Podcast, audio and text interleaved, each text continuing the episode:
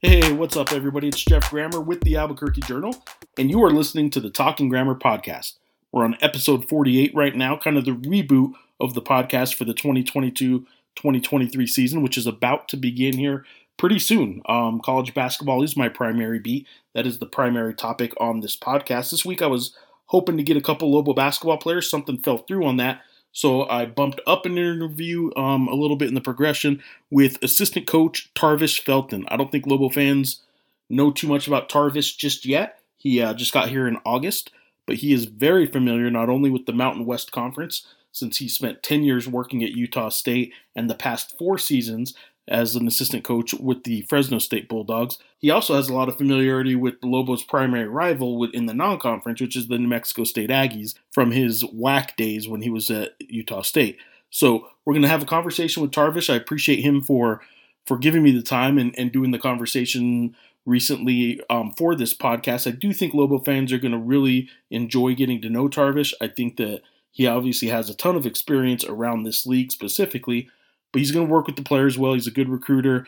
Um, he he did the primary recruiting on Orlando Robinson at Fresno State. Orlando Robinson was all conference last year, the best center in the league, one of the best centers in the entire country. He's now on the Miami Heat roster in the NBA. So obviously he's he's worked and developed with some um, really high level type players, and he's also been coaching at a really high level in this league for, for quite a while now. So you're listening obviously to this podcast now. However, you're listening, I appreciate that. But always like, subscribe, all the things you can do. So every time these podcasts drop, they'll be right in your inbox or wherever your your playlist, um, depending on however you get this uh, podcast to you. But like I said, you can always find out on abqjournal.com slash sports, and we're going to have more digital content than ever before this season for sports coverage and for Lobo coverage in particular uh, at abqjournal.com slash sports. So, as always, let me know what you think about this podcast and others.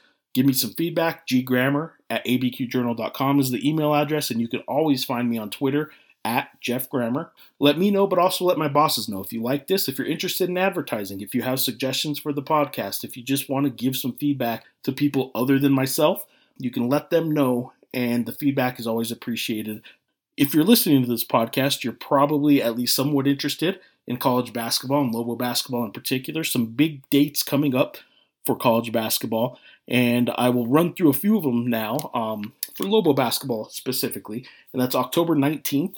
That's the day the All West uh, or the All Mountain West media poll will be released, the, the preseason media poll for the Mountain West Conference. You'll have the predicted order of finish 1 through 11 for the team. Media members around the league vote on that. You'll also have a five member all conference team.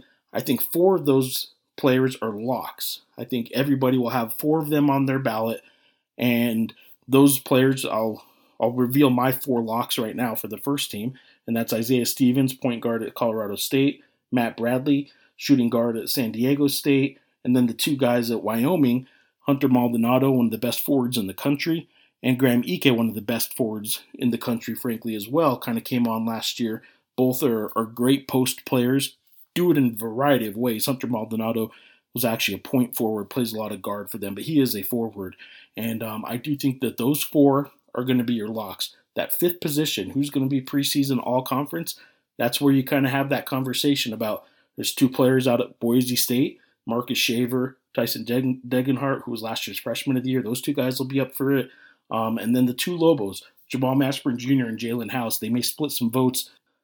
Maybe those eight players that I just named are going to be up for those five spots. Like like I said, I think there's four locks, and then there's four other players kind of fighting it out, duking it out for that fifth and final preseason all conference pick. You're also going to have a freshman of the year pick. I think Donovan Dent for the Lobos has a has a chance maybe to be a preseason all freshman pick. There's also a player of the year pick and what's the other newcomer of the year as well. So I think that there are some options and or some opportunities for some Lobos to get some of those preseason accolades, and, and we'll see how that turns out. Again, October 19th for the preseason all conference polls. October 21st, it's a Friday night, 7 p.m. in the pit.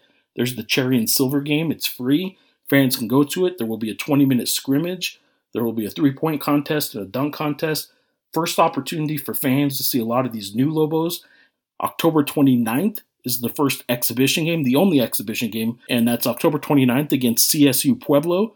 And then November 7th, Southern Utah. That's the regular season opener for the Lobos. And it's a good segue there because Southern Utah, ironically enough, is where today's guest on the podcast, Tarvis Felton, played his college ball. And he went from playing there and then he coached there some, but primarily what fans of Lobo basketball probably are most interested in is Tarvis's time when he's been at Utah State for 10 years, seven of those seasons under legendary Stu Morrill, who's who won 620 games.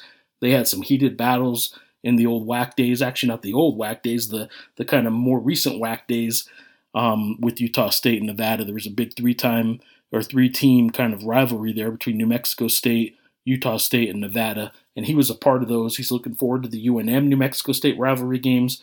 He knows how heated it can get in the Pan Am Center, and he's glad to be on the Lobo side of things for that rivalry game. But then he spent four seasons at Fresno State, learned an awful lot from Justin Hutson. We we got into that, what he learned from all of his stops along the way, and what he thinks of this year's Lobo team. He has he has some pretty lofty praise for it, but doesn't shy away from saying there's a lot of work to do though.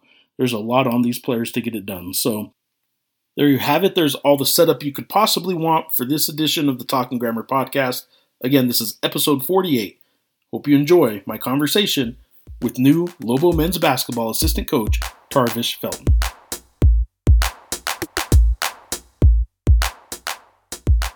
So welcome to Albuquerque, man. How, how when did you get here?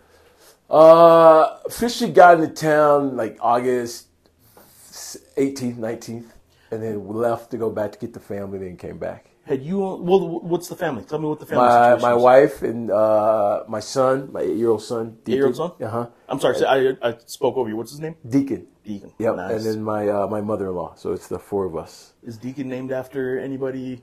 Well, my daughter's name is Diabri. Diabri. And so we wanted uh, our son's name to start with a D. Yep. Uh, and so we just kind of figured Deekan, and then uh, I'm a huge Cowboys fan, so Well, that's Deacon what Jones, wondering. but it's spelled D E E K A N. Uh, and then uh, his middle name G is after his his my wife's dad, so his grandfather. That was uh, his first name was Gary, Okay. and so that's what the G stands for. Um, you, I, I can't really let you say you're a huge Cowboys fan without kind of jumping into that right away. Okay. Uh, like that, that doesn't, there's a lot of Cowboys fans around, but like that's one thing I can't let, I'm a 49ers fan. Okay. So Now- you, you know we're America's team, the Yeah, star. th- I, I know you guys say you're America's team. Yeah, yeah. Um, I don't know if I would agree with it. Oh, it's true. You probably are, but Yeah, it's true. um, I- I have the uh, the T.O. background where he did his thing on the Star, and then he did it with Dallas, and like T.O.'s a T.O.'s a different guy. He Um, is. He is. But uh, so I'm I was born in Santa Fe up the road. Okay. And um, I was I don't even know how old, but uh, my best friend's mom was also the babysitter, and, and my best friend's dad. Uh-huh. Uh, I was there. Be I was I was at my friend's house once, and uh, dad's watching a football game. Must have been a Monday night game or something. My my mom was working late, and uh, 49ers were playing, and the SF on the side of the helmet, he said it was the Santa Fe 49ers. And I I wasn't in a huge sports um, house growing up. Was just single mom, and Yeah. she wasn't really into sports, so I had no idea. I thought it's Santa Fe 49ers. I thought Joe Montana and Jerry Rice lived down the road from, from me, and I'm like, Yeah. oh, that's my team. I love the Santa Fe 49ers. It was probably three, four years later. I was probably like, you know, like 10 years old before I realized, wait, they're not here? They're somewhere else? So, um, I'm still a 49ers fan. Uh, I grew up at a time when they were obviously, I was kind of at the, really getting into it at the end of the Joe Montana era. And Okay. But Steve Young was pretty darn good. He was really good. But that was also in those '90s, right when those Cowboy games. There were some rivalry. Oh there. man, big time. there were some good ones. Oh, goes back to the catch. it does. It does. It started at the catch, Yeah. and um, which recently I didn't even occur to me. I, I guess I knew this through the years, but um, that uh, the guy that called the catch um for uh the, the Dodgers guy that that called Vin the, Scully. Vin Scully Yeah. called the catch, and I mean, didn't even occur to me that he was doing football games. But back then, he Yo, did them all. man. Did them all. He So- did them all. I've had some good moments uh, as a 49er fan against the Cowboys. Sure. I've had some other bad moments against the Cowboys too years. So. We we've all been there. But been Yeah. on both sides. Yes. You watch them as much as you can every Sunday. I try to as Yeah. much as I as much as my stomach allows me to. Yeah. It- I, I'll, I'll say this, and I, I I feel for you because I think being a Dallas Cowboy fan, especially the last several years, where it always kind of I know the hype isn't any fan's fault, but like there's hype every year about the Cowboys. You get Right. used to that. But man, there there just hasn't been those results, and, and you know, Right. I'm not trying to. We've been continue we've been on, close. We just got to get over the hump. It really is so Yep. close every year. It seems like, Yep. right? So, um, all right. So off of the football front, the uh, the basketball front, man. The, you you work for a guy who I used to love watching coach, and that's Stu Morrill. Yeah. Um, I kind of want to start there, and I'll get back to playing days. You guys Sure. opening against your alma mater and all that, but Stu Morrill, I was at a Mountain West Media Day the first year that Utah State was in the Mountain West. Uh huh. I remember him telling me about this playbook he had that was huge. He had a huge playbook, and and I know that some some coaches don't even have a playbook anymore, Uh-huh. so it's a very different style. Yeah. Do you remember him having a pretty big playbook? I don't remember it being very big. It was. We did have a playbook. It, it was never more than. And, and maybe that's me even remembering Yeah. it It was. way. It was never more than 15, 12 to fifteen plays. Okay. And a lot of them were the same play. They just we just ran them to different sides of the floor. Okay. And so he he used the card system, uh, which uh, he got it from Mike Montgomery, who, Yeah. who got it. Like I think Judd Heathcote started it back in the, their Montana days. Okay. Uh, but so we would have plays, and one would say like we ran dribble, which is his famous play where we got the underneath uh, layup a lot. Okay. And so we he had dribble right, but he also had dribble left. So it's the same play, just ran, Yeah. right or left. So each each one had his card. And so sometimes it felt like it was a big, big playbook, but it, it wasn't. It was just was- variations, it was but, he, just but he had it all drawn out, I guess, and kind Yeah, of spelled out. yeah, we had it all. Every every play call had a name, and then that name was uh, was kind of the signal, the way we signaled it into our players, and uh, it was very. Uh, it was something that obviously it was ingrained into his system of coaching. So we used those. We called them play cards. Yeah. We used play cards from the first day in practice, and so kids got used to getting the call from the card, not necessarily looking for coach or listening for a whistle just, just getting to the cart. And so guys that learned how to do that from, from day one. And so it was kind of, and so it never really, it was there, it was never a problem or issue during games. I'm curious when. Um, how many years were you with, with Utah State with Stu? I was with Stu for seven. I was Utah State for 10. Yeah. Stu seven. In those seven years with Stu, what did you take away from Stu Morrill? Uh, his, his common sense approach to everything. Uh, he didn't believe in, in doing something that wasn't going to be done in the game. Uh, he didn't believe in doing stuff just for the sake of doing it.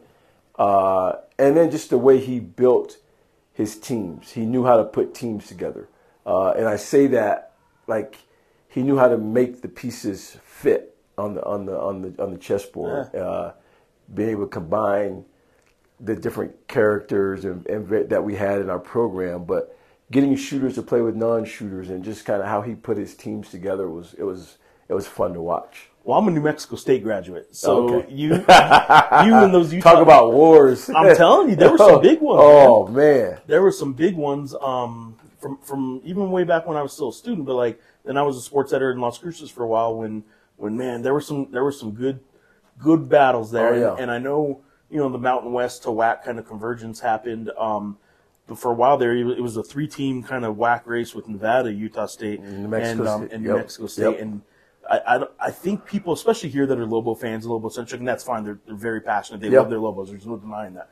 Um, but I think because the Lobos had what they had going on in the Mountain West, they might have not appreciated how good that little three team rivalry was there for a couple of years in the Right. Absolutely. That's big time. Do you Oh remember man, some of those I games? do. I do. I remember like my. Let's see. Uh, my first couple years with Stu, it was that was when uh, Nevada had uh, Babbitt and Armon Johnson. Okay. And and I mean the league was so good. Like, let's see, we won the league outright the first year, and I think we beat Nevada in the championship game. Okay. Then the next year we lost to New Mexico State in the championship game, but we got an at large. Uh, That was like 27, 28 wins or something. yeah, Like, yeah. right? We beat Yeah. Wichita State that year. The and, the, and what used to be the old bracket buster games. Yep. Uh, and the league was good that year because I think that was the year. Remember, La Tech had jumped up and got right. with uh, uh, Magnum Rolle and uh, right, Kyle Gibson. right. That Yeah, yeah, group, yeah. Uh, they were good. Like we had four teams that played in the postseason that year. Us and New Mexico State went to the NCAA tournament. I think Nevada went to the NIT. Nevada and La Tech might have both gone Oh, to the NIT. NIT. And so yeah, like and those like we were just and then that, so we were there at the. I wasn't there for Reggie's year, but then when Marvin took over, You were and then from then on, it was just a battle every year. Those two teams were always uh, right there, and so was Nevada. We were always one of the three were always either in the championship, playing each other in semifinals. Yep. Like it was always uh, those those three teams. Well, those Marvin teams, those those Marvin years, I can't remember what his initial team was and, and what. Gillenwater and uh, So you had the guards, uh, Josh Gibson, Jahmar Young, Jonathan Gibson. Jonathan Gibson. You know, Jonathan Gibson's playing like in. I want to say China was Yep. the last place played, think he's and in China. he's scoring like thirty a game Yep, over I think there. he's playing in China. Yep, still playing. He's scoring a Hernst ton, too. LaRoche, remember Hernst? oh, yeah. And uh, Chili, Nephawe, like those. Yep. He had some big, huge. I did a story on Chili once where uh, during NBA Summer League in, in Vegas and, and off to the side at UNLV in their like rec center, they had a tryout for just international scouts were there looking at all Yeah. those players, and Chili was there kind of working out. Oh man, I just out. remember he had the biggest calves I've ever seen. Well, he's the kind of guy that kind of embodied, in my mind, what Marvin had going there for a while. He would have some huge guys Yeah. on those teams. Yep. Some of those teams look like football offensive lines. Yep. Um, because he'd always have a couple, couple big bruisers, and and they were, I mean, they were good. Yeah. You, you know it. You Those coached are against those, it. So. those are some yeah those are some battles. Well, those, those battles now kind of are the, the New Mexico State UNM rivalry. Um, New Mexico State has two rivals, but the, but the Lobos have not as much with UTEP. I wish UTEP was back on the schedule. That's Yeah. not your deal. Um, but uh, the New Mexico State thing, you guys play them twice a year. It's a unique thing where it's a home and home out of conference. Yeah, Um, you looking forward to getting back to, to the Pan Am Center? I'm sure they'll welcome you I'm sure. They, I'm, sure I'm sure they will. You know, I, this has always been uh, you know the University of Mexico being out with it's always been a big time basketball situation here, and just very excited to be a part of it. And obviously, understand the the the rivalry here in the state between those two those two places. And so, yeah, looking forward to it, uh, to playing, uh, being back down there. But you know, always a tough place to play. It is. Uh, and then obviously understanding how how important the game is. and the one here too, because they, they bring in a lot of a lot of obviously New Mexico State graduates in the Albuquerque area, but then they travel some of them too. So Yeah. the game here, while it's it's the biggest game every year attendance wise, um, and it's it's by far still more Lobo fans than Aggie fans. You'll still hear a lot of them here Sure. at the game here, and it it gets intense every year. There's always And always every game, it always seems like the games always come down to like the last possession. yeah. Every game, no matter where it's played, no matter how the teams finish the season or start the year, Yep. when they play each other, throw the records out, and it's just, Games like that that matter though are, are what make it fun. oh yeah, absolutely, absolutely. Let me back up and talk about your basketball playing career and kind of what got you into coaching. Where where are you from? I'm originally from Georgia, Okay. a little small town, Perry, Georgia, about an hour and a half south of Atlanta. Yep. You played uh, pretty good, uh, good enough to play in college, so you must have been pretty good in high school, right? Yeah, you know, high school basketball in Georgia back when I was there. Obviously, it's the South, and so if you if you're familiar with SEC, it's all about that Yeah. area is all about football. And so at that time, a lot of kids were playing basketball to stay in shape after football season. Uh, but you know, I was the tallest guy on my high school team. We had a pretty good high school basketball team. Uh, uh, I think at one time we were ranked number three in the state, and there were some really good players in the state of Georgia at that time. Uh, Matt Harpring, who ended up playing Okay. in the NBA for a long time, uh, Dontonio Wingfield, Montego Cummings, uh, Shareef Abdur-Rahim, all, All those right. guys were, you know, played for, for quite a bit, uh, quite a long time, and so the basketball was starting to just get better uh, at at that that level, and so was able to play. Then went played junior college ball for a year at Northeast Community College in Norfolk, Nebraska. Okay. Uh, which is the home of Johnny Carson, by the way. People may Really? know that. That's where Johnny Carson was There we go. born and raised. Actually, Carson High School. Uh, but yeah, and then was able to go play at Southern Utah University. Uh, and finish my career there. Uh, college days. What do you? What was the biggest memory? Did you have any big highlights in particular, or one game, something that you? My first year, what's the story you like telling the kids? well, my first year as a player there, we were independent. Okay. which means we weren't we had no conference affiliation. You probably actually played some really good teams. So there. it was. Uh, I tell people there's no. I was the first study of what online class was because we were we were independent, so we didn't have a conference. So uh, getting games in January and February was really where you hard. can get 'em, right? You get where you can get them, and you didn't play very many at home. We were on the road for the entire month of January, uh, and so didn't go to school in class at all, but was able to find a way to, to get it done. But uh, just playing that schedule that year, you know, at Arkansas after they coming off winning a national championship, got a chance to play against Tulsa and Shea Okay. Seals, that that group. Uh, you know, played against a really good Virginia Commonwealth team. I'm trying to think who else did we play that year. Uh, played at UNLV, played St. Louis back when uh, Charlie Spoonhour was coaching. Okay. Like, we played some really the University of Utah when they were. I think that was a year before they went to their Final Four with Van Horn and Andre Miller and Doleac and Man, Utah was one of the getting to the point. This will upset some of them, but the older Lobo fans here Yeah. remember those those Oh, games and yeah. those teams. And Yeah. Majerus was a, a Yeah. huge pit favorite. no here. no They doubt. him, so. And so yeah, just having the opportunity to play, you know, play basketball in some big time arenas and uh, you know, just kind of play at that level was it was it was a joy for me. When did you dream, get into- dream come true? when did you get into coaching? Uh, I immediately got into coaching after I got done playing. I, you know, had some opportunities to go play over in Europe, but back then it was, you know, you might make uh, eight hundred dollars a month. Yeah, and might get paid. yeah, you might, and you might not get paid. Yeah. The, the contract might say eight hundred, but they still might not pay you. So, uh, so decided I, I wa- always knew I wanted to be a coach. Uh, just kind of, I love being around the game, uh, and the game did so much for me growing up, uh, giving me opportunities that I, I otherwise probably would not have had. Uh, just felt like that was kind of my, my passion, my calling, and so uh, immediately got into coaching. Stayed there at Southern Utah. Uh, actually, was in that used to be called restricted earnings, that third assistant spot that didn't make any money, uh, and was uh, actually at night I would go uh, work on a pig farm Really? to make money. I, would- I would work uh, at, at like eleven at night to seven in the morning. This sounds like one of those stories you hear you hear from way back when, but it wasn't that long ago. I mean, I, I know. was that- uh, 99, 2000, yeah. yeah, I mean, I, I know. I know things are definitely a little different in college basketball, but like, I think people forget like.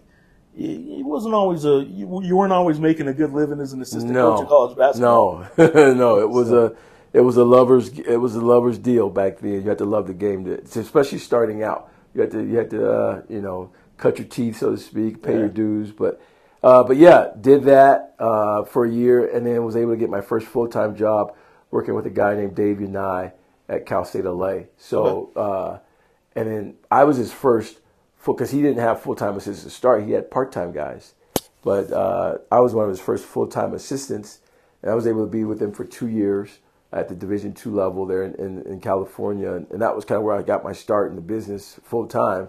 And then was able to go to Texas A&M International and started that program as a head coach uh, down in Laredo, Texas. Starting up a program is a real deal, man. That's Oh, tough. it was. It was. It, looking back on it, I probably had no business doing it. I was 25 years old. Uh, didn't know what I was doing, but it was fun. I, I learned a lot about myself, about the game, and about the business of, of college athletics. And, and being, you know, in, in a situation where you're kind of in a border town, a lot like El Paso or Las Cruces, even for that matter, but uh, just kind of being in that situation and uh, you know building a team from scratch and what it what it took to to do that. And uh, you know, ignorance is bliss. Yeah, you didn't know what you didn't know, right? I mean, Exactly. That's, that's the way to go about it sometimes. But It's had- the- but had the only way you do it sometimes. If you knew that, you might not have taken probably would have. Yeah, if you know what was going on, you probably never would have did it. But had a great great experience. Learned a lot, uh, and was able to to do that. And then went back to Southern Utah in a full time role. And get, I I wanted to get back to Division One, Yeah. uh, and did that. And then went to Sac State, and then was able to get on at Utah State and spent like ten years there. So the Utah State um, tenure, I talked about Stu uh, and working with Stu. Um, was it, it was Tim for I think four seasons Three, after that, three, three, seasons. three after that? after. Yep. So what, what was that like? I know you had. I mean, there was that one team that had the two freshman guards and Sam and Koby. Like Yep. that. That was a, an unbelievable freshman backcourt. Now they went both went on different paths. Obviously, Koby went out elsewhere, but um, that was a pretty good backcourt. Like you Yeah. guys had some talent there. Yeah, we had we had a good team. We we had a, we laid a good foundation there, and, and we felt like we we were on the in the right direction. And uh, we were in the process of trying to add a couple more pieces. Like that team, I think we lost to New Mexico in the semifinals of the uh, the Mountain West tournament that year. sounds right. Uh, yeah, because we, we came off of beating Boise and uh, beat Colorado State, then beat Boise to get to the semifinals, and we were we were just young, you know, and, and uh, as you know, this league, it's a man's league You win with men, you got to have some experience. Not very many young teams win in, the, in, this league, and so uh, and we but we were able to you know learn and grow from there, and, and then obviously that that group went on to do some really good things. I think they went on to win what two straight uh, Mount West championships Yeah. or conference championship, tournament championships, and uh, but that's you know it's part of the business. Well, I'll give a former Lobo assistant, Jerome Robinson, some credit here. Um, long before I realized how good Sam Merrill was, he kind of put a bug in my ear about. He's like, that guy's like, I think he can be in the NBA. I'm like, well, are you kidding me? and, and that's probably me seeing. Like, I think I think he had either a back injury at the time he was telling me this, or something like that, where he was a little slow and stiff. Well, he was he come off his mission.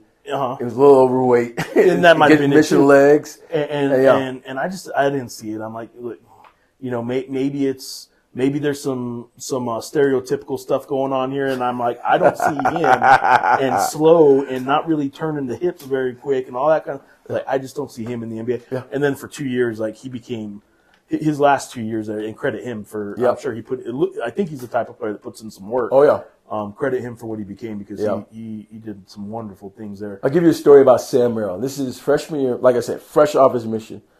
And you may or may not remember the kid Shane Rector that was from New York Yeah, yeah. that played point guard. I do. Just quick, quick on quick, uh, like Jalen House quick. Yeah. Uh, and we would do one on ones every day. And Sam would like he'd get matched up with Shane, have to guard him, and and Shane would just go by, bam, and be like, and Sam, like, ah! God, I'd like, hey, you it's okay. You're, you're probably not supposed to stay in front of Yeah. him. No, no, I can do it. Do it again. Do it again. Like he wanted that challenge every day. I'm gonna, and, and that was his deal. And that's what I think set him apart. Is he loved for you to say he couldn't play. Yeah. He loved for you to say he couldn't win, that he couldn't lead. Uh, you know, that was just he always had that chip on his shoulder. Even as a high school football player that won a state championship, high school basketball player that won a state championship. Like he always loved that being in that role and love for people to say what he could Well, so do. coaches and, and people around basketball always say that about a player, right? That that they always have that. And then I come to find out, you know, covering them or seeing them at practice stuff, not all of them have that. No, like no, he had it. It, it was real, and he was, uh, and it's it's what has allowed him to kind of get to where he's at today. Is that he has that unbelievable knack for proving you're wrong. Yeah, I'll bet. So that's you. You're cutting your teeth on the Mountain West a little bit there, and, and get to know it. And then the Fresno State is the transition. Obviously, Hutson, Justin Hutson's 04 defense, and, and the years at San Diego State kind of creating. I shouldn't say creating. They they've got a good foundation over there. It's a lot of them that do it. But he was really a big part of obviously the defense there. Right. I'm curious what you took from the years uh, coaching with him and coaching Fresno State, and maybe some of the pieces of that defensive uh, mindset that, that you might have been able to pick from him. just you know, I think he has a tremendous basketball mind uh, at, for both ends of the floor. Like people kind of know him for defense, but I basketball. I think he's known. I think he knows and understands the game and how it's played. And uh, he's the son of a coach. Uh, comes from a family of educators. Dad was a, a legendary high school coach uh, there in, in the uh, in the Bakersfield uh, Central Valley area. Um, and so being with him every day, just watching his attention to detail and never letting anybody in the program be less than what his standard was. Uh, he believed that he can, you know, build a championship level team and program there at Fresno State. Believes he can build a championship level, uh, one of the best defensive teams in the country there. Uh, and, and we were, you know, last year we were, we were pretty good. We were Yeah. pretty good defensively, and so uh, I think that kind of watching him how he built his program and just attention to detail on, on a daily basis. You were able to coach some pretty good players there too. That's what it's all about. I don't care where you're at. Right. You got to have some good. Can players. talk about defense and talk about- schemes and you talk about all that. You got if you don't have players, it doesn't matter. Um, the the most recent, and, and then I'll kind of transition from that into maybe what you might be doing here a little bit. But how good's Orlando Robinson, and and how good? When did you know he was maybe as good as he became? Did you know it early on? Well, I recruited Orlando out of high school, uh, even before Vegas, right? From Vegas when he was uh, at, at high school down there in Vegas. Even before he went to Middlebrooks Academy, he was this long, skinny, just skilled, gangly kid, uh, and he always he's young for his age. Like he he's always looked young, uh, and so I thought he's gonna have a chance to play one day. Uh, you know, once he kind of figures it out and, and, matures. And then, sure enough, we were uh, we were able to recruit him and get him there at, at Fresno. And from day one on campus, just kind of watching him, his work ethic was unbelievable. Like he was one of those guys that you literally had to kick him out of the gym. Uh, he wanted to do it every day. He wanted to be in the gym, work on something every day. Uh, and I thought that's what made him special. Uh, his size and skill, and then his his work ethic on a daily basis. I saw of him uh, again, and maybe along the same lines of me just sort of being a little off with Sam Merrill, but like I saw of him maybe taking some some jump shots that I was like, oh no, you're you're a center. Don't don't fall into the trap of thinking you're a, a three and D kind of stretch force. Like you're a center. And I saw him earlier in his career, but he he became a really good. I mean, he stretched it like yep. you're supposed to. And I guess maybe that's me, and and I know fans do this a lot, and, and I try not to, but sometimes you jump on something early and you forget like, well, the four years of college or five years of college, however it is, like that's still the progression stage. Like you might see a freshman or a sophomore do something yeah. that you can see like, no, you don't do that. Yeah. But uh, they're still they're still yeah, expanding see, their you, game. Yep, you see, we when we get them, sometimes they're 17, 18 years old, yeah. and when they leave us, they're 22, 23. So you get them in the, you know, the young, the old caterpillar, yeah. you know, and then that, that that maturation process, and then they they blossom and become what they what they what they're set out to be, and so yeah, like I mean, he was well rounded by the time. By the time he, left, yeah. he, he, there was nothing he couldn't do on the floor. He could make mid range, could dribble it, could pass. He, he's always been a phenomenal passer. Yeah, uh, could score it down there on the block, uh, and and then could really stretch it. He could stretch the floor, and so. But again, it was all because of his work ethic. Yeah. It, it, because he was probably at 17, 18, he was not a very good perimeter shooter. wasn't strong enough. You know, didn't have the mechanics, but but through the work process, by the time he left us as a junior, he had it. He's a guy that's going to make an NBA roster. I think. I know he's yep. on the on one now, but um, he'll he'll, he'll figure out a way to stick. Yeah, he'll he'll be playing in the in NBA games, not just G League. I think. Yep. Um, and, and, that'll be fun to watch. Mountain West has had a few of those through the years. Yes, absolutely.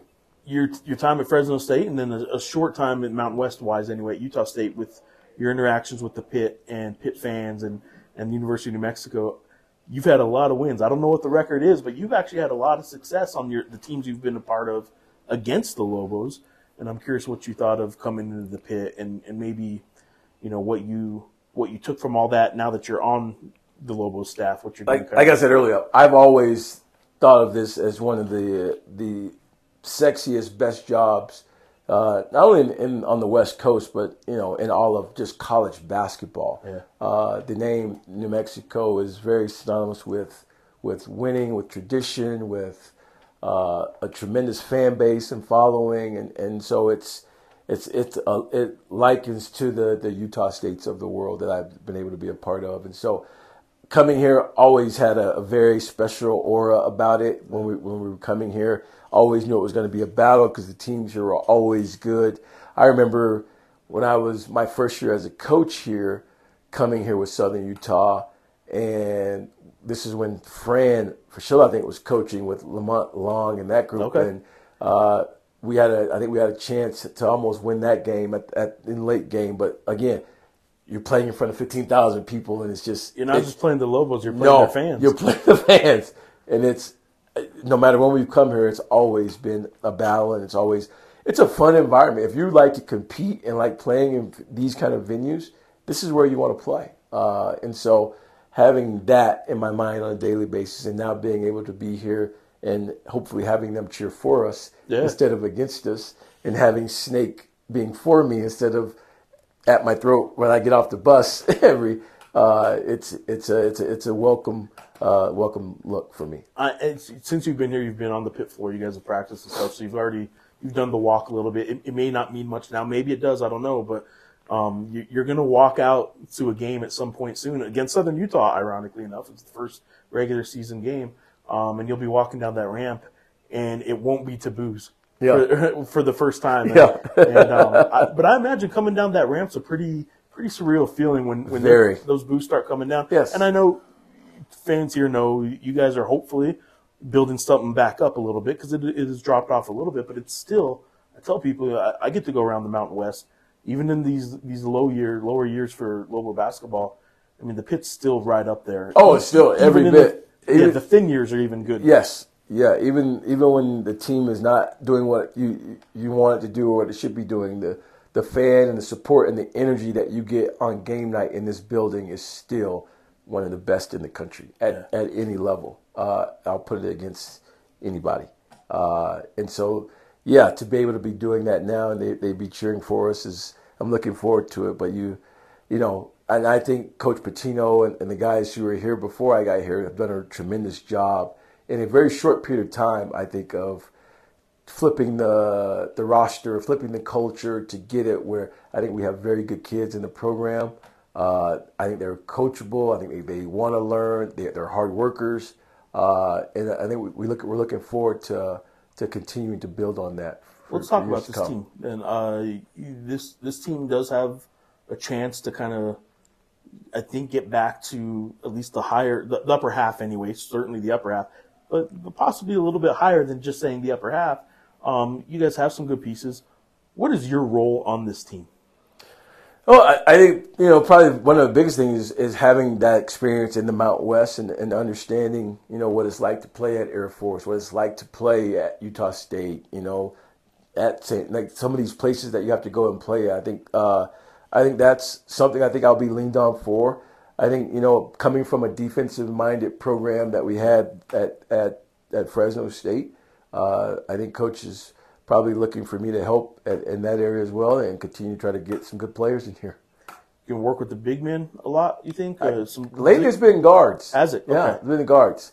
I was, I, I was kind of both all over the place at, at Yeah. Fresno. I think my first couple years I was with the guards, and the last couple years I was with the bigs uh, at Fresno. So like when I got there, it was you know Deshon Taylor and Braxton Huggins and that group, Noah Blackwell, that group, and then Yeah.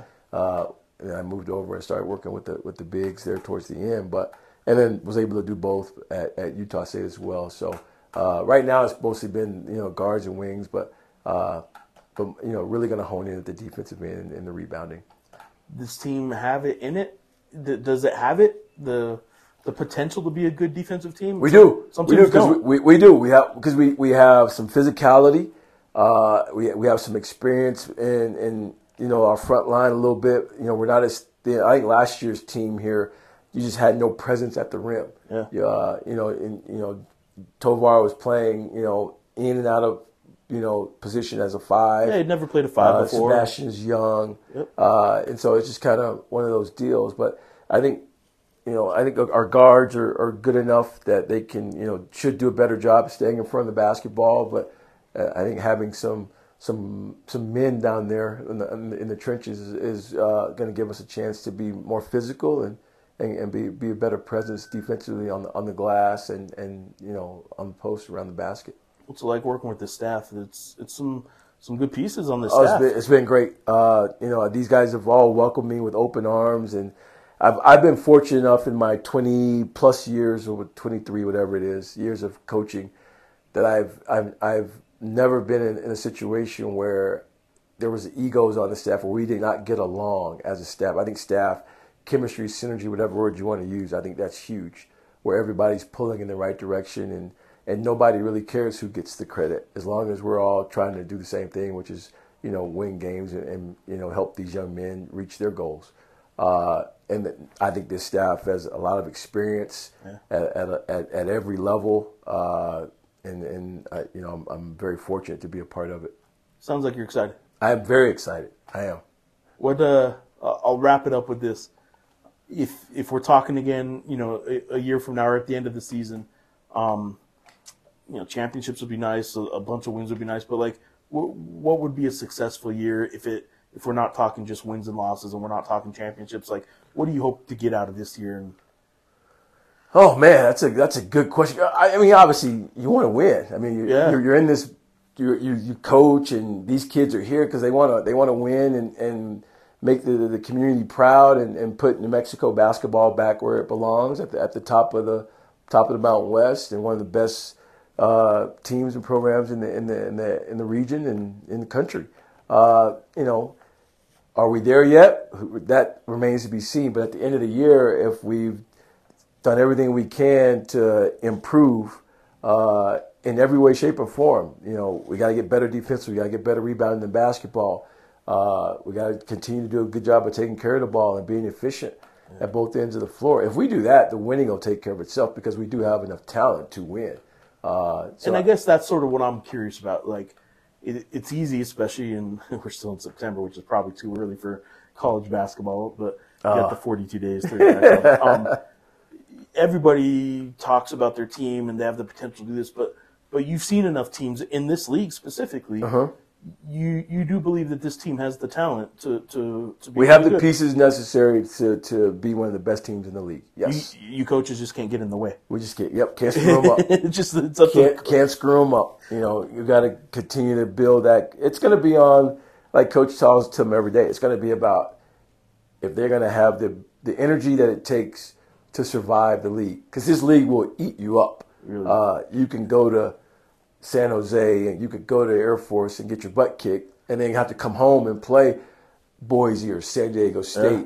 And so you got to be able to forget about whatever happened, win or lose the night on Wednesday night or Thursday night or whatever the TV does to us, yeah. and be ready to play the next one. And that's that's going to take energy. That's going to take discipline. That's going to take some maturity. If we can grow and have that, then we, will have a chance. We'll have a chance. So. I appreciate it, man. I mean, Thank it's you. Good to, it's good to finally actually talk with you in person a little bit. Likewise. And, Likewise. Uh, I look forward to this season, man. Likewise. Thank you. Thanks for having me.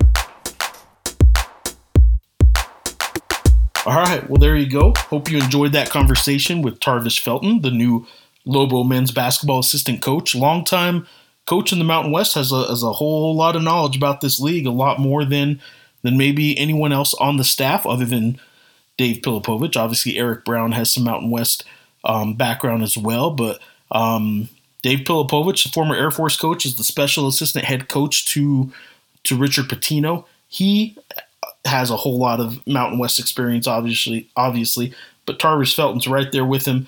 Those two guys know this league better than anybody on that coaching staff. So, um, big addition for the Lobos. Hope you enjoyed that podcast. Hope you enjoyed the conversation. Next week, the plan is to have two players together on the podcast, me talking with both of them, and hopefully we'll get some of those players to, to interact with each other, tell some stories about each other, let some so the readers of the Albuquerque Journal and the listeners of this podcast kind of have some insight to their thoughts on the team and how they interact with each other. Some stories that we can't really get any other way. Press conference settings don't really lend themselves to great storytelling. These podcasts hopefully do that a little bit more. So again, hope you enjoyed it. Let me know what you think Grammer, abqjournal.com is my email address, Twitter at Geoff Grammer. Hope you guys enjoyed it. Until next time, we'll, we will have one every week now um, throughout the season. So hope you enjoyed it. Until next time, thanks for listening.